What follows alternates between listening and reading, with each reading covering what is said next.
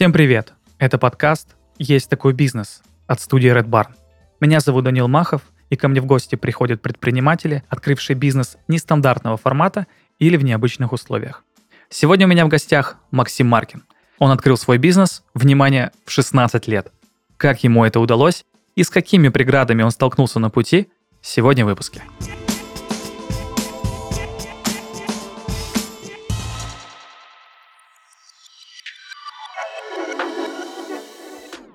Максим, привет. Привет, привет. Расскажи, какой у тебя бизнес? В чем его смысл? Меня зовут Максим, мне 18 лет. э, Я являюсь э, основателем компании Undertrack. А, Мы производим стеклянные альбомы с функцией живое фото. То есть это очень оригинальный подарок, потому что у человека, у нашего клиента, у него есть полностью свободное творчество, у него есть стекло, у него есть подставка, на которой, собственно, стоит это стекло. И на него он может добавить совершенно любую фотографию, совершенно любой текст, а, какую-либо дату, какие-либо пожелания. Но самая главная функция заключается в том, что под фотографией на этом альбоме есть QR-код. И когда человек э, получает альбом, он открывает камеру телефона, наводит на этот QR-код, и фотография в режиме реального времени оживает, и включается, опять же, совершенно любое видео с песней.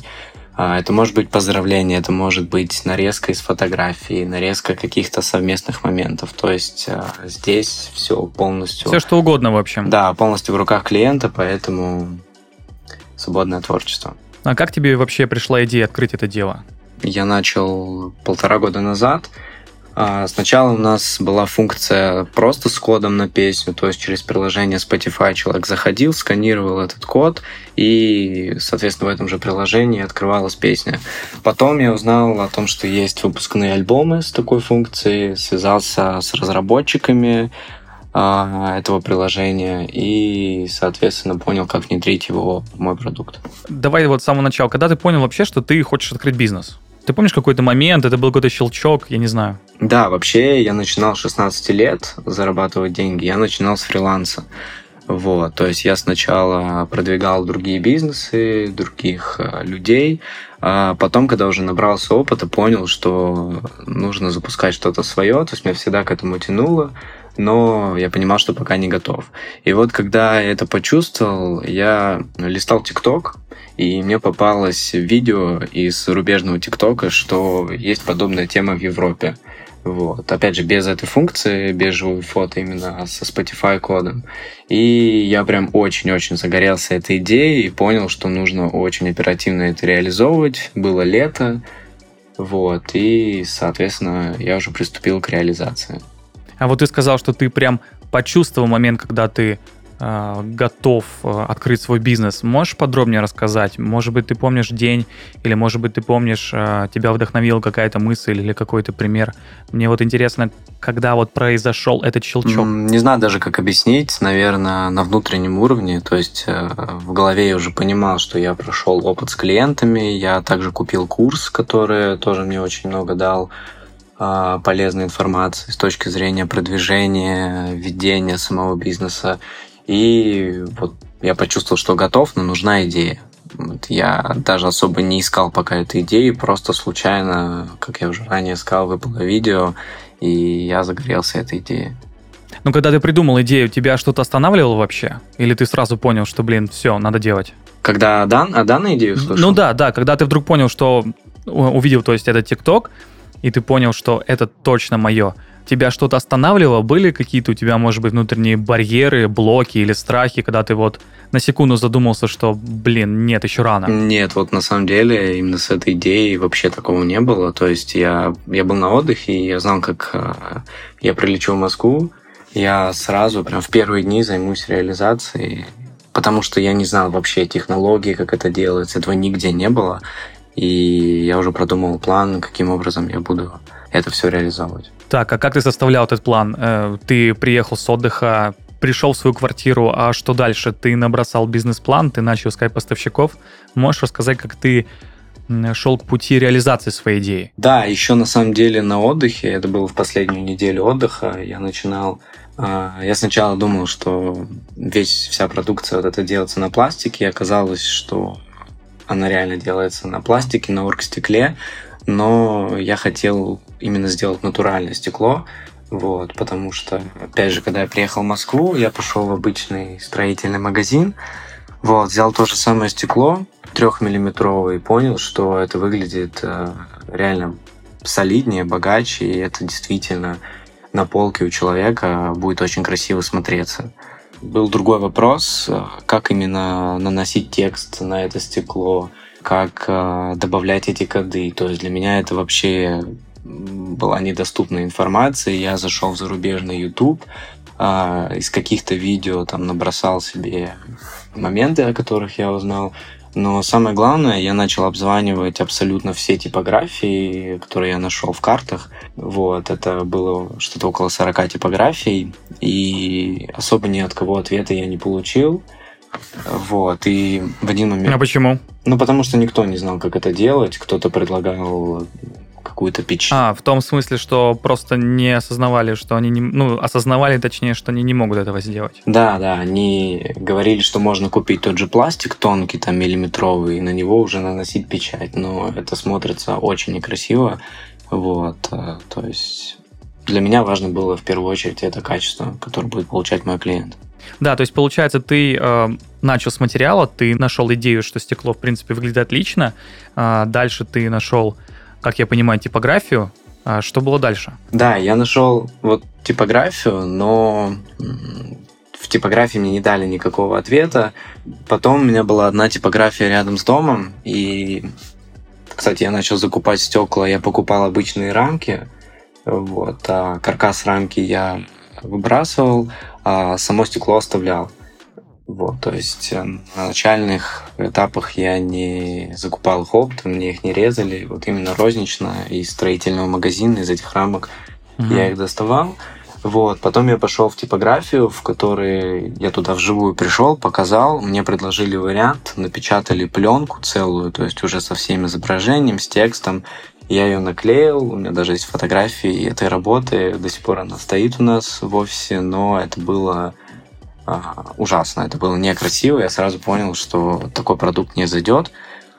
Потом я начал пробовать дальше, обзванивать, обзванивать, и в один момент э, я немного потух с этой идеей, потому что понимал, что ну я реально вот все, что можно было, я испробовал, и какого-то идеального формата, потому что я например, не могу продавать э, некачественный какой-то продукт людям.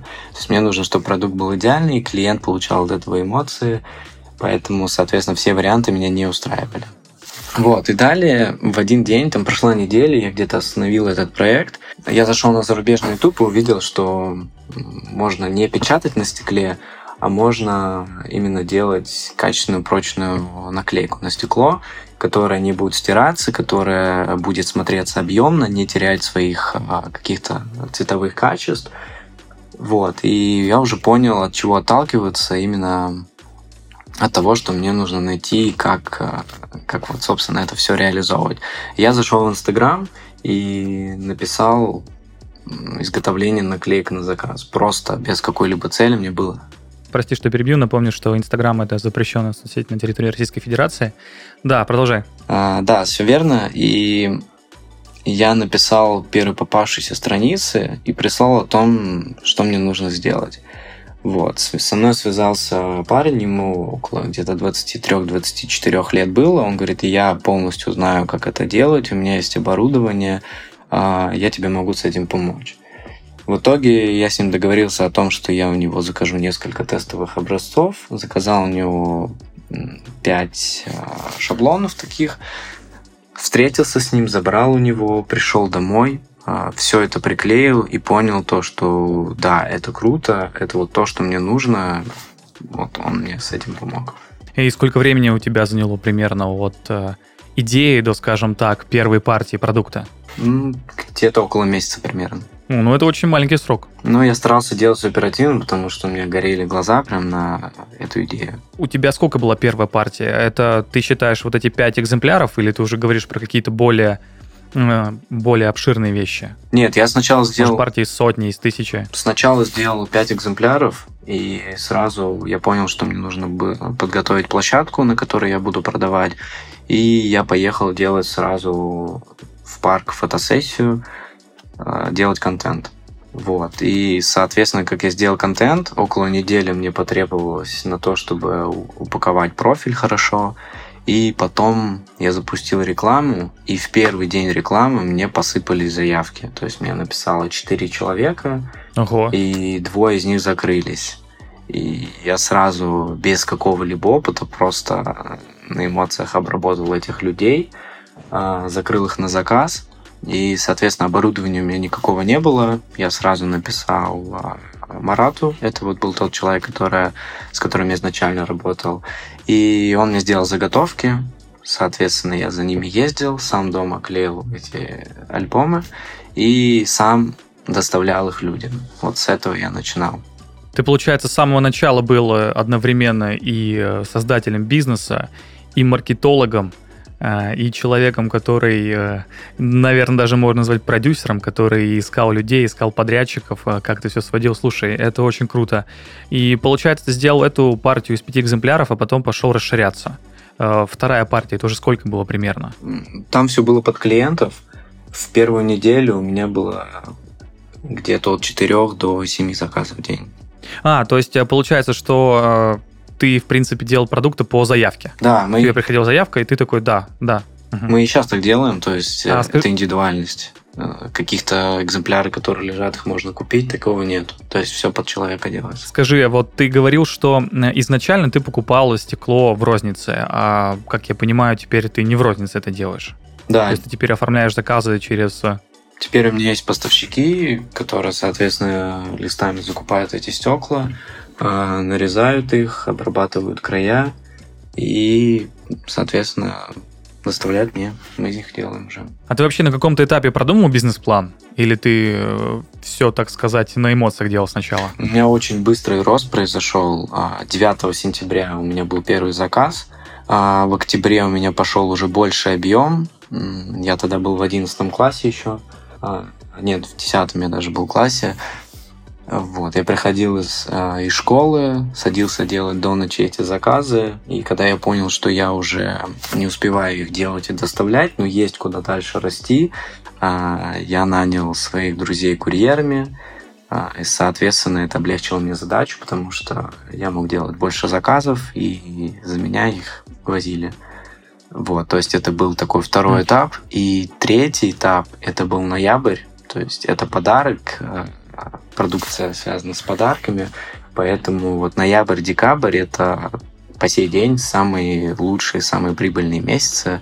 И в ноябре, когда сильнее еще пошел спрос, я понимаю, что есть куда расти дальше, останавливаться сейчас точно нельзя.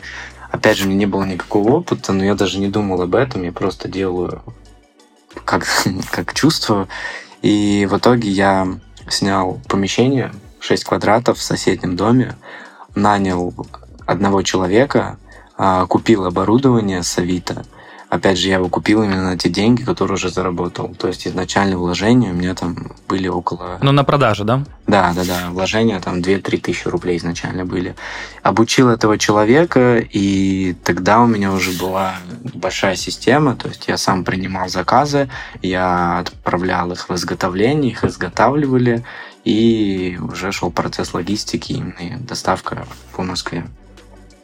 Но сейчас у тебя все по-другому, да, как я понял, у тебя команда намного больше, чем в самом начале. Да, да, да. Как раз таки после декабря я понял, что этот, э, это помещение 6 квадратов, оно маленькое, там умещается только один человек. А, я снял помещение 27 квадратов, в которое у нас тоже сейчас по сей день. А, там сделал два рабочих места, нанял еще больше людей, нанял логиста, ну, то есть расширил э, всю команду и, соответственно, плавно-плавно-плавно, но переходил на увеличение объемов. А сколько у тебя было в начале персонала, скажем так, и сколько сейчас? Просто чтобы оценить масштабы, просто. Ну, начинал я один, потом мне было, если брать всех в сумме, три человека, потом было 7 человек, и сейчас у меня в команде 13 человек. Ого, это здорово. То есть они все на зарплате или это какая-то проектная работа? А, ну, они, соответственно, помогают мне и получают за это оплату. Ага. А, слушай, э, самый первый, наверное, вопрос. А как-то твой бизнес существует с юридической точки зрения? Или, или, может быть, он существовал с самого начала, или ты сейчас оформляешь? Как это сейчас все происходит? А, касаемо юридической, сначала я сразу оформил самозанятость, потому что начинал работать один. В 16, да? А, да, в 16 лет. Ну, не прям в 16, уже ближе к круто, 17. Круто. Когда я уже месяц где-то сам поработал, понял, что будущее есть, надо уже оформляться. Вот. И сейчас а, оформляю ИП. То есть, когда я сейчас а, уже официально устраиваю людей, они официально у меня будут работать, соответственно, оформляю уже ИП. Ну да, да, потому что если ты самозанятый, то ты да, не можешь нужно. нанимать людей. То есть сначала мне помогали просто те же друзья, и я, соответственно, их благодарил там денежной суммой. Ага, то и получается, все твои друзья были курьерами? Ну, не все, два человека только. Ну, все равно. Э, а сейчас э, твои друзья остались с тобой? Нет. В бизнесе, я имею в виду. Нет, они ушли потом. Ага, то есть сейчас в твоей команде, по сути, это не друзья, это просто людей, которых ты искал на HeadHunter или где-то еще по знакомствам, да? Да, в основном по сарафанке я их искал всех. А скажи, поддерживали тебя родители или родственники, когда ты начал заниматься бизнесом? Да, конечно, все мои и родители, и мое близкое окружение, они меня поддерживали. Соответственно, от них я всегда чувствовал и по сей день чувствую поддержку. Вот это дает мне силы. Я сразу забываю о всех страхах, трудностях и иду только вперед. А у тебя были с ними какие-то разговоры? Потому что, знаешь, э, обычно бывает так, что ты приходишь к родителям и говоришь, блин, я придумал классную штуку, я буду бизнесменом, предпринимателем, буду делать вот такой продукт, и обычно говорят, да блин, ты чё, иди учись, иди работай. Ну, знаешь, вся вот эта классическая стереотипная да, история. Да. А как было у тебя? Когда я, я первый раз подошел к маме и показал ей а, первый сделанный образец, она не поняла сначала смысл, не, пол, не поняла идею, но тем не менее она меня поддержала. А, и, соответственно, ну, я не чувствовал такого, что там, меня не оценили, вот у меня не потухли глаза на эту идею, я дальше стал реализовывать. И спустя где-то 2-3 месяца, когда у меня уже реально пошли обороты, а, родители увидели реальный потенциал и стали намного серьезнее к этому относиться вот, еще сильнее меня поддерживать, в каких-то моментах помогать. Так что поддержка у меня всегда была. Ну, в общем, ты не почувствовал с их стороны сомнений каких-то? Сто процентов. Да, а что касается окружения? Все так же восприняли? Я старался не рассказывать. Вообще никогда не рассказывал свои идеи на этапе, пока они не реализованы. Знали только близкие, близкое мое окружение – они все нормально отреагировали. Были, конечно, те, кто не видели потенциала, какие-то были сомнения, но от всех, а, о чем мне... Ну, знаменитые, знаменитые советчики. Да, да, да, да, да. Скептики, советчики. Но от всех, а, о чем мне, мне нереально было важно, я получил поддержку. А, ты сказал, что ты не рассказываешь об идее до тех пор, пока не реализована. А почему? А, ну, я считаю, что пока ты что-то не сделал, смысла об этом говорить нет. Вот, это забирает энергию, потому что кто-то тебе скажет, ты не сможешь, кто-то где-то позавидует, кто-то где-то с кем-то обсудит, и лично я всегда чувствую, как будто бы энергия куда-то улетучивается. Поэтому только когда я чего-то добился, когда я что-то раскрутил, открыл какой-то проект, тогда я могу о нем рассказать.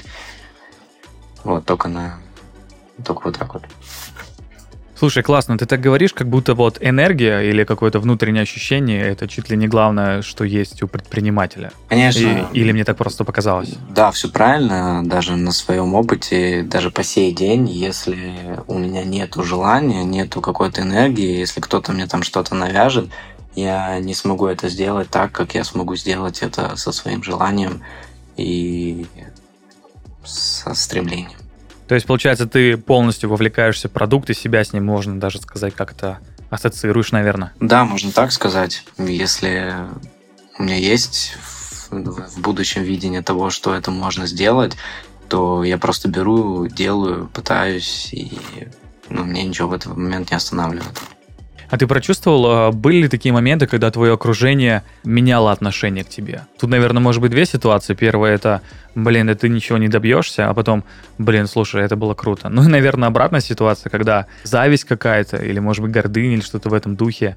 А, было ли такое у тебя? На самом деле здесь можно поделить, наверное, на два типа людей – а, когда у меня уже более-менее выстрелил проект, когда более 5000 подписчиков уже были на аккаунте, я тогда еще вел свой блог, показывал, что, как я делаю, и это был 11 класс, и тогда от окружения было очень много какой-то зависти, какой, какого-то негатива, то есть э, где-то какие-то шутки. Ну, в общем, вот что-то в этом роде. Но вот опять же, даже были те друзья, которые изначально скептически к этому относились, они мне подходили и говорили, Макс, ты молодец, э, двигайся дальше, это крутая идея, и мне это прям приятно было.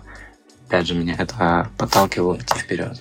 А ты не чувствуешь, что твой пример как-то повлиял на твое окружение? Может быть, ты стал примером или, может быть, вдохновил кого-то на что-то? Mm, да, кого-то я, наверное, вдохновил, потому что были несколько человек, которые мне писали, что вот я на тебя смотрю, э, понимаю, что там, ни возраст не решает, э, ни какое-то материальное положение, нужно просто пробовать делать. И спасибо тебе за это ты там вдохновляешь меня. Были несколько таких человек. А никто из окружения не начал тоже бизнес основывать? Двое человек из моего окружения на тот момент, когда у меня не было окружения каких-то там предпринимателей, именно вот когда мы были все на одном уровне, два человека пробовали, но быстро ушли с этой темы. Не получилось просто или расстроились? Наверное, просто не получилось, и в какой-то момент они бросили это делать, хотя можно было где-то дожать, где-то сильнее постараться. Вот, но в любом случае, я думаю, для а них тебя... это опыт. Да, а скажи, а тебе нормально вообще было совмещать 10-11 класс и бизнес? Потому что все мы прекрасно знаем, что это ЕГЭ, это подготовка к экзаменам. Я считаю, если, если сильно захотеть, то можно все успеть неважно там сколько тебе лет, э, семья, дети, у тебя учеба, какие-то тренировки, спорт. Э, если есть цель, если есть желание, можно всегда открыть заметки, э, расписать свой тайм-менеджмент, во сколько ты просыпаешься, когда ты отдыхаешь, когда ты работаешь, когда ты учишься, когда ты ложишься спать. И просто самодисциплина, работа над собой, и все будет окей. Ты прям, слушай, рассуждаешь очень по-взрослому, это без э, всяких там шуток. Э, это я к чему говорю. Э, создается ощущение, что в какой-то момент ты прям ментально, наверное, вырос. И я предполагаю, что, наверное, в твоем окружении, возможно, им казалось, что ты стал слишком взрослым.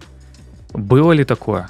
Да, было такое. Я сам чувствую, знаю, что вот с 16 лет до 18 у меня Э, был и будет дальше очень сильный, э, сильное взросление в плане э, мозгов.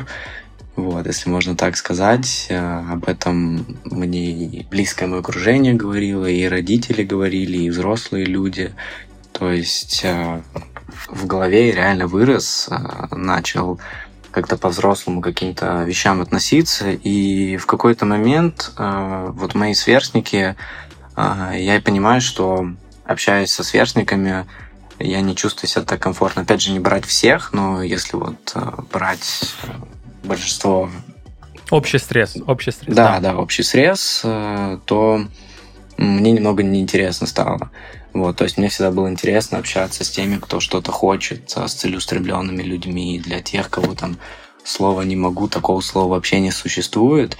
И тогда я начал уже общаться с людьми, которым было по 20 лет, по 21, и наравне с ними, как и они, так и я чувствовали а, равенство, интерес в общении. Вот, в принципе, это есть и по сей день. Спонсор сезона – Рут-центр. В каждом выпуске мы рассказываем об услугах и сервисах, которые Рут-центр предлагает для защиты и безопасности бизнеса в интернете – Сегодня многие из нас используют подписки на разные сервисы в интернете, необходимых, чтобы смотреть фильмы, слушать музыку, читать книги, учиться и, конечно, работать. Если вы владелец бизнеса в интернете, скорее всего, у него есть сайт, который сегодня для большинства проектов является основным источником дохода. Чтобы сайт стабильно работал, вы не теряли клиентов и деньги, нужно вовремя продлевать домен, хостинг, SSL-сертификат и другие инструменты для поддержки сайта – Часто в большом потоке подписок и дел сложно уследить и запомнить, когда нужно внести оплату за продление. В RuCenter есть сервисы автоплатеж и автопродление. Они помогут не допустить остановки работы сайта и всего бизнеса. Необходимая сумма для оплаты будет списана автоматически. Услуги продлятся, и вам не придется следить за ними вручную. Подробнее об автоплатеже, а также о том, как его настроить, можно прочитать на сайте RootCenter. Ссылка в описании. RootCenter – надежная основа онлайн-бизнеса.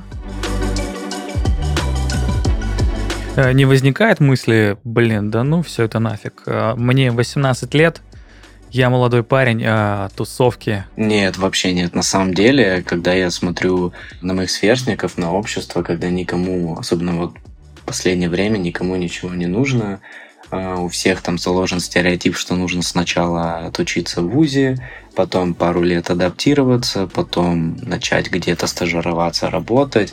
Меня такая жизнь интересует, поэтому я всегда... Да, ну а там уже ставлю... пенсия близко, уже да, можно ипотеки, не думать, в принципе. кредиты и так далее. Вот, поэтому я хочу как можно раньше себя реализовать, да даже не с этой целью. Мне очень интересен мой опыт, что я встречаю каких-то людей, там у меня постоянно есть э, коммуникация, общение, опыт. Ну, в общем, я больше всего на самом деле это ценю. Я считаю именно вот это и развивает тебя как человека, и благодаря этому ты движешься вперед. Знаешь, многие говорят, что у предпринимателей, скажем так, есть какой-то зуд, или кто-то это называет зов изнутри, который э, постоянно шепчет, что нужно все больше и больше. Не в том смысле, что нужно больше зарабатывать денег или там достигать каких-то золотых гор, а, а в том смысле, что появляется намного больше интереса. Ты чувствуешь, есть у тебя это? Да, я считаю, это своего рода целеустремление. Ты поставил себе одну цель, ты ее добился, ты получил эмоции от этой цели, там прошло какое-то время, все, ты хочешь еще дальше расти. Вот, ну, лично у меня так. Э, не было никогда такого, что я там что-то достиг, и потом думаю, все, хватит, надо взять перерыв. То есть меня внутри все время тянет к тому, чтобы э, идти вперед, вперед, скрывать больше и больше целей. Да, давай немного поговорим о тебе как о руководителе, потому что у тебя команда из 13 человек. А, мне очень интересно, как ты выстраиваешь с ними отношения, а, потому что, опять же, есть стереотипы, что к людям, которые младше тебя, есть какое-то вот пренебрежение, мягко говоря. Ты чувствуешь вообще это? Да, с этим, а, об этом я могу очень долго разговаривать. У меня был очень большой... Так, давай поговорим. Э. Да, да, да.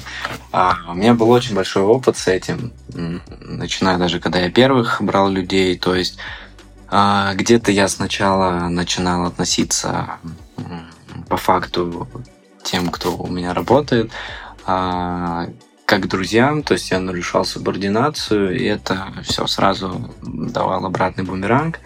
Люди начинали наглеть, люди начинали ко мне относиться как к другу, то есть вся вот эта субординация, все деловые отношения, они просто в момент исчезали. И, как правило, если так происходило, то человека уже на то место уже не вернешь. Вот, поэтому мне приходилось менять людей, а, даже когда я менял, все равно так было, потому что, видимо, я понял, что я достаточно открытый человек, общительный, но каждый раз, каждый раз, когда ко мне приходили люди, уходили, я для себя выписывал, где я был неправ, где были неправы люди, ну, то есть делал из этого итог, чтобы в дальнейшем таких ошибок не повторять. Но тебя это внутри э, эмоционально подстегивало? Я в том смысле, что э, с одной стороны это можно воспринять, наверное, как, э, как обиду или оскорбление, может быть, даже. А с другой стороны это может как-то, не знаю, мотивировать и, наоборот, переть дальше на пролом. Не, были, конечно, у меня мысли, когда я сидел, думал, что я делал не так, почему вот так вот происходит. Но это были больше эмоции, Потом, когда с холодной головой я садился, осмысливал ситуацию, я делал для себя выводы, и это меня точно не останавливало. Люди приходят и уходят, поэтому, соответственно, у меня прибавляется опыт, и у этих людей тоже. А как ты сейчас выстраиваешь отношения со своей командой? Все в порядке? Я в том смысле, что у тебя постоянно текучка, или ты смог найти какой-то э, костяк, с которыми комфортно работать? Ну, кстати, на данный момент, вот в связи с этой всей ситуацией, я сократил команду э, вот, на 80%. потому что перекрыты источники. Ого, источ... большой процент. Да, перекрыты источники трафика, то есть сейчас подупали обороты, но тем не менее а, мы к этому адаптируемся, и когда мы увидим уже на такой уровень, а, который у нас был до а, нынешней ситуации, то вся команда вернется, и мы будем дальше также идти вперед. А касаемо, как я выстраиваю отношения с сотрудниками, когда я уже набрался опыта, я понял, что должно быть в первую очередь деловое общение, деловое отношение между боссом и сотрудниками. Вот. Поэтому всегда должна быть субординация. Но ты можешь себя назвать э, жестким руководителем или нет? Прям жестким нет, не могу назвать. Я считаю, идеальный руководитель, он не должен быть ни жестким и не мягким. То есть э, он должен быть в первую очередь лидером, потому что все лидерские качества, они всегда подхватываются командой, и, и дальше у вас уже автоматически выстраиваются отношения, уважение, и тогда вы движетесь вперед. Да, как считаешь, а кто такой лидер? Лидер – это тот, кто в определенный момент может э, взять на себя ответственность, может повести за собой, может даже не повести за собой, а внушить людям, что им нужно идти вместе с лидером, и вместе они чего-то добьются. Вот, то есть где-то поможет, где-то поддержит, но тем не менее не только он добьется успеха, а вся команда вместе с лидером, они будут на вершине. А как считаешь, твой возраст тебе помогает в твоем бизнесе? То есть, знаешь, есть такое, наверное, даже не стереотип, наверное, все-таки факт, что чем старше предприниматель, тем больше у него опыта, но это логично. Помогает ли твой возраст тебе? Как считаешь? Ну, здесь можно с двух точек зрения смотреть. С одной точки зрения, очень часто там в разговоре с поставщиками, а, когда первый контакт, когда еще, например, тот же самый поставщик не понимает серьезность проекта, знает мой возраст, э, даже в живое общение. Опять же, вот работает вот этот стереотип э, о том, что вот молодой, куда, куда ты пришел, что ты хочешь э, мне предложить. Вот. Но, с другой стороны, я считаю, мой возраст – это очень крутой возраст для того, чтобы развиваться, развивать бизнес, что-то пробовать, где-то рисковать. А, получать какой-то опыт. То есть это вот прям самый-самый хороший возраст. А, ну, ты имеешь в виду гибкость, что всегда есть возможность э, что-то пробовать новое, и ты, в принципе, наверное, не зациклен в каких-то рамках. Ты про это имеешь в виду? Ну да, то, что в 18 лет, э, как правило, никто ни от чего особо не зависит. Все, все в твоих руках, все перед тобой открыто. Бери, пробуй, ошибайся, получай опыт. А, опять пробуй, добивайся успеха. То есть все открыто.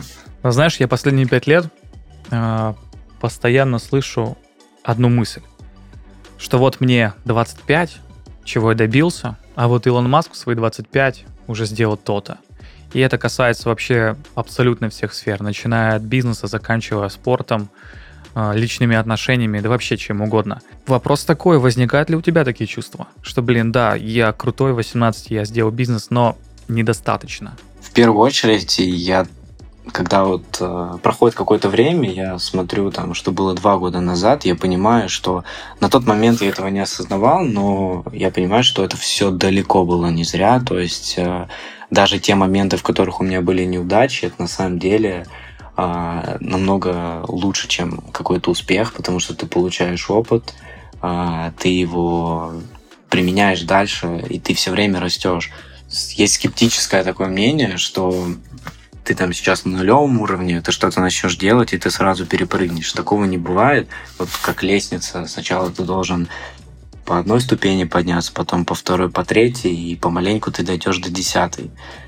Так что я считаю, неважно, сколько тебе лет, нельзя жить и постоянно там думать, вот, я это не сделал, то не сделал.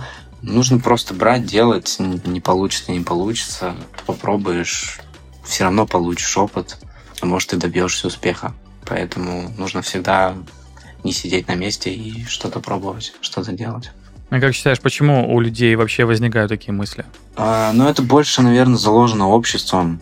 Вот, э, в принципе, к своим 18 годам я это тоже понял. очень много людей зависит от э, общественного мнения. То есть, если никто ничего не делает, ну, значит, я не буду ничего делать. Если все э, считают, что там после 22 надо что-то пробовать, ну, и значит, и я так пойду. Очень мало людей, которые нестандартно мыслят. Но если бы их было больше, то успешных людей, я думаю, было бы больше. Да, но это кажется логично. Ну, а да. ты вообще как-то меняешь свое окружение? А, Ты входишь, может быть, в какие-то, я не знаю, предпринимательские группы или что-то в этом духе, занимаешься нетворкингом? Да, у нас есть и определенные мастер-майнды, и, в принципе, мы с моим другом, который тоже а, у которого есть свой бизнес, который также продюсирует людей. Изначально мы с ним были вдвоем, и потом а, к нам подтягивались все больше и больше людей, и сейчас там каждые две недели мы собираемся и играть в футбол, и где-то сидеть общаться, и какие-то другие активности. Но для меня это самое, на самом деле, крутое окружение, потому что там, а, я не знаю, как это сказать, как у себя дома, наверное, потому что я чувствую себя в окружении тех, а, с кем действительно интересно. Да, но вы просто проводите время или вы больше обсуждаете бизнесы? Мне вот скорее про это интересно. На самом деле и то, и то есть. И мы и проводим время, и обсуждаем у каждого свой опыт, каждый делится своим опытом, обсуждаем какие-либо проекты и также делимся информацией, каждый получает бэкграунд, э, узнает бэкграунд друг друга. Да, а было ли такое, что чья-то идея помогла тебе в бизнесе? Или наоборот, может быть, твоя идея кому-то помогла? На самом деле, да, бывает такое, что могут быть даже разные сферы, но один кто-то расскажет там опыт э, у тебя, и я думаю, так, почему бы мне не внедрить это в свой бизнес? Ну и, соответственно, я также могу поделиться опытом, и другие люди поймут, что, ну, что-то для себя возьмут.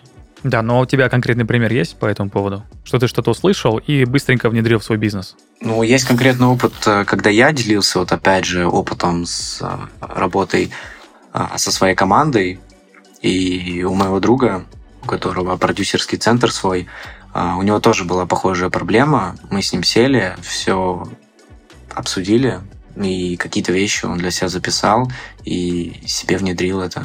Вот, и это реально увеличило доверие между его командой и вот. А то, что я внедрял, тоже были такие моменты.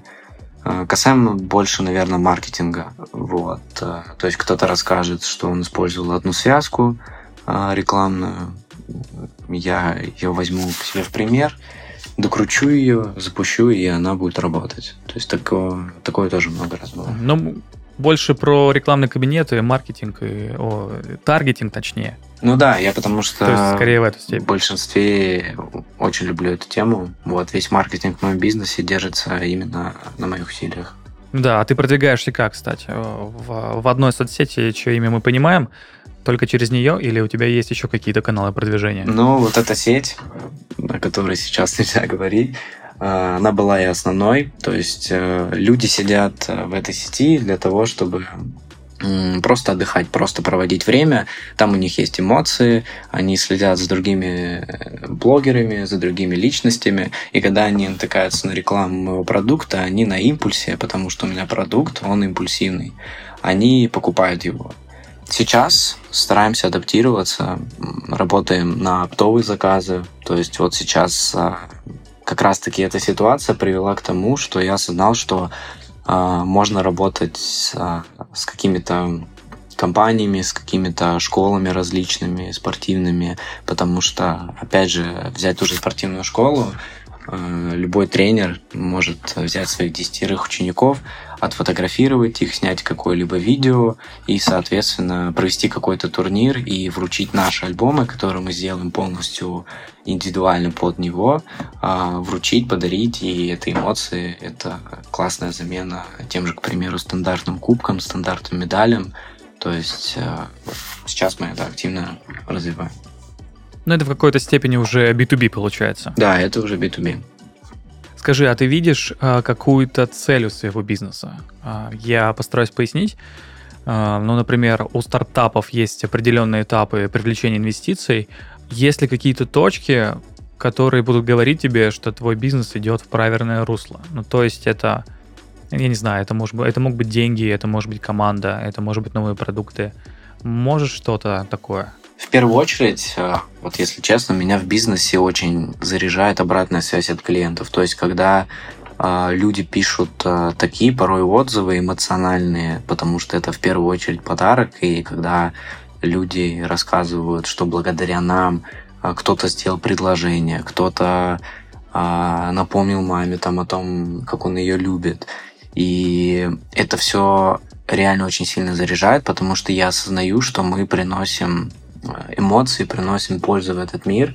Это вот стоит на первом месте у меня, поэтому всегда я слежу за качеством и всегда добиваюсь того, чтобы у нас не было негатива и был только топовый продукт. Вот. А если брать э, такие точки зрения, как там финансы, здесь э, тоже, опять же, если я вижу, что растут продажи, это мотивирует меня удваивать их, утраивать и масштабироваться.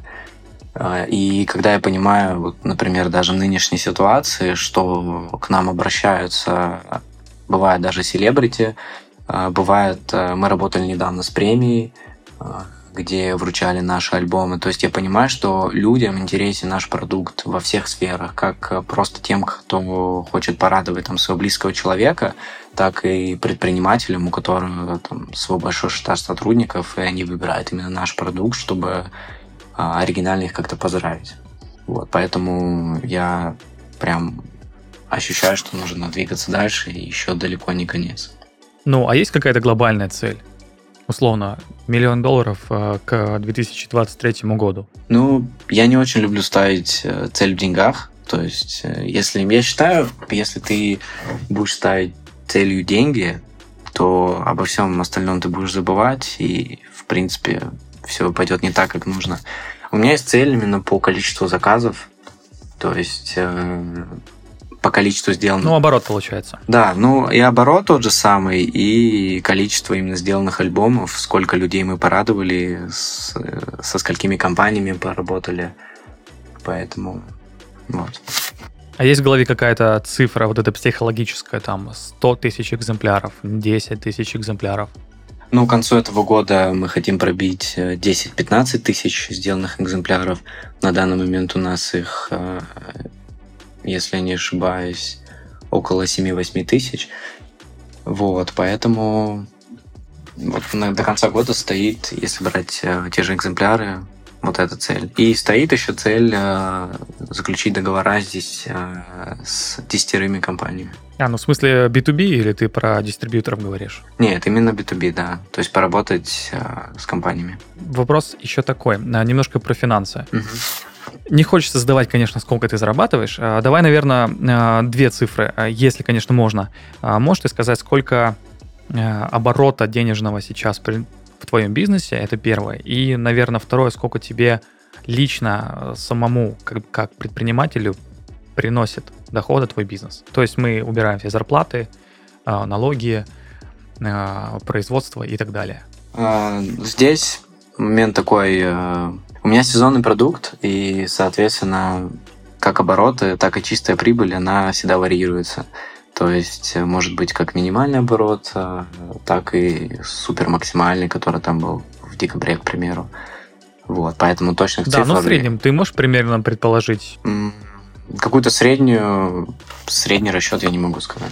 Так, ну хорошо, тогда давай э, про самое максимальное, что было. Максим... Декабрь, как я понимаю, да? Да, это был самый вообще рекордный рост. А, если брать оборот, а, там было почти под 3 э, миллиона оборота за месяц. Вау, круто, круто. А сколько дохода? Ну вот про доход уже уже не скажу. Про, про доход уже Д- секрет. Деньги да, любят хорошо. тишину, я... как говорят. Да, и да, я с этим полностью согласен. А, тогда, наверное, последний вопрос к тебе, Максим. А что дальше? Тебе 18 лет, э, что ты планируешь? Это учеба? Это другой бизнес? Или ты, может быть, думаешь развивать свой проект? А, ну, когда я в этом проекте достиг уже автоматики, а, когда он уже автоматизирован, я все равно продолжаю его развивать, потому что я вижу а, дальше дальнейший рост. Вот. При этом я сейчас учусь в ВУЗе, но учусь а, больше для диплома на самом деле. Также я развиваю окружение сейчас активно. И в дальнейших планах, если о планах говорить, а, развить параллельные проекты, параллельные бизнесы в нынешней ситуации. Вот, то есть даже нынешнюю ситуацию я не воспринимаю как э, вот сейчас уже а, сейчас там некоторые бизнесы закрываются, все плохо, то есть даже нынешней ситуации я ищу плюсы, то есть ищу возможности где-то что-то открыть и где-то открыть какой-то бизнес, который буду масштабировать. Это круто. Э, Максим, спасибо большое, что поговорил с нами. Да, вам тоже спасибо. Было очень приятно услышать твою историю. Очень многие люди хотят стать предпринимателями. Пример Максима, мне кажется, очень показательный. Если у вас есть идея и желание, действуйте. Главное – сделать первый шаг. Это был подкаст «Есть такой бизнес». Ставьте лайки на всех платформах, комментируйте и делитесь с друзьями. До встречи!